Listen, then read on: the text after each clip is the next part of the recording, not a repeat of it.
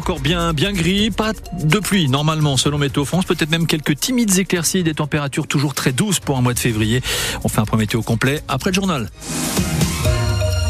Vos infos présentées par Marie-Laurence Dalle et Marie-Laurence, les bénévoles et salariés du refuge Oléronais qui accueillent des animaux abandonnés appellent à l'aide. Ils sont complètement débordés ces dernières semaines par les abandons de chiens, pour la plupart souvent maltraités, au point que le refuge situé à Saint-Georges-d'Oléron est actuellement saturé.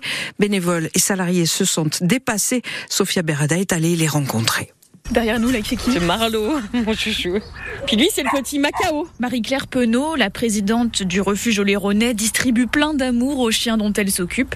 Mais elle a les traits tirés. Ça fait des jours que le téléphone n'arrête pas de sonner. Je sais pas ce qui se passe, en fait. Mais euh, c'est très inquiétant, effectivement. J'ai eu 22 demandes euh, d'abandon euh, avant-hier. J'en ai eu 9 hier. Alors, on a les abandons, on a les maltraitances. Actuellement, c'est juste le débordement total. Le refuge n'accueille que 50 chiens à la fois et il est déjà plein à craquer. Ou on met en liste d'attente selon l'urgence, ou alors on va euh, rediriger vers d'autres structures. Et pour ceux qui sont accueillis au refuge, le quotidien n'est pas toujours facile. Les chiens maltraités doivent réapprendre à vivre avec les autres. Zoé est salariée de l'association. C'est pas des chiens euh, qui ont eu une vie entre guillemets euh, heureuse et qui arrivent avec un comportement équilibré. Là, on est plutôt sur des chiens qui vont être craintifs et donc durs à approcher. Quand c'est des chiens qui sont plus compliqués, eh ben forcément, ça va aussi ralentir les prises en charge. Il y a aussi moins de familles qui viennent adopter des chiens au refuge.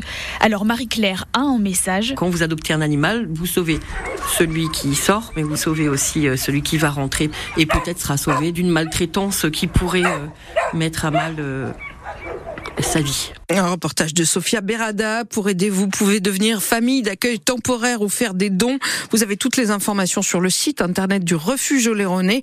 Contactez-nous, contactez-nous pour avoir l'adresse. Et pour toute précision, vous pouvez aller sur francebleu.fr ou notre application ici. Le parquet de La Rochelle a demandé une autopsie du corps de l'homme retrouvé mort dans l'incendie d'un appartement à Saint-Georges-d'Oléron dans la nuit de vendredi à samedi. Il y a un doute sur l'origine du sinistre accidentel ou volontaire. Un expert va se rendre sur place.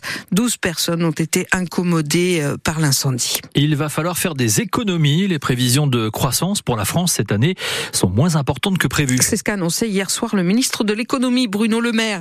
Les prévisions ont été ramenées à 1% de croissance alors que le budget avait été construit avec une prévision de 1,4%. Résultat, l'État va devoir faire 10 milliards d'euros d'économies.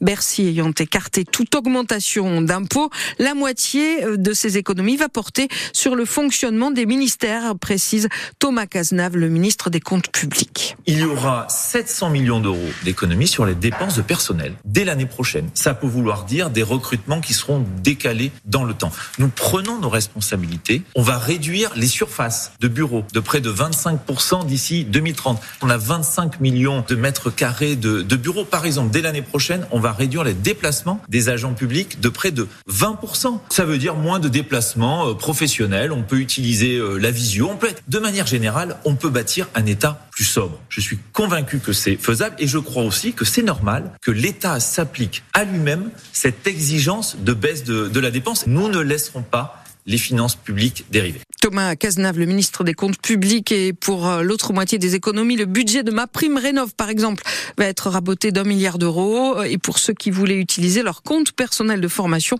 il y aura une participation forfaitaire des salariés dès cette année.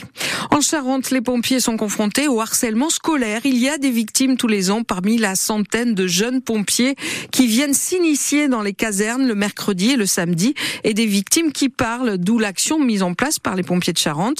Ils ont organisé en fin de semaine dernière une conférence débat pour les inciter à témoigner, comme l'explique le lieutenant Coinchelin, responsable départemental des JSP, jeunes sapeurs-pompiers en Charente. Depuis euh, trois ans, on a eu euh, tous les ans un à deux cas de jeunes sapeurs-pompiers qui étaient victimes de harcèlement dans le milieu scolaire et dont on a découvert ça au sein des JSP, où ils trouvaient un soutien auprès de leurs camarades. Donc quand nous, on a eu connaissance de ça, bah forcément, on a fait rentrer la chaîne euh, de solidarité qu'on peut avoir au sein des pompiers, déjà en prenant contact avec les parents pour savoir s'ils étaient au courant, ensuite en prenant attache auprès de notre personnel de santé qui a mis à disposition des psychologues sapeurs-pompiers pour essayer d'accompagner les jeunes s'ils le souhaitaient et, et s'ils le pouvaient. Moi, j'ai pas eu connaissance, en tant que responsable départemental, de harceleurs au sein de nos sections.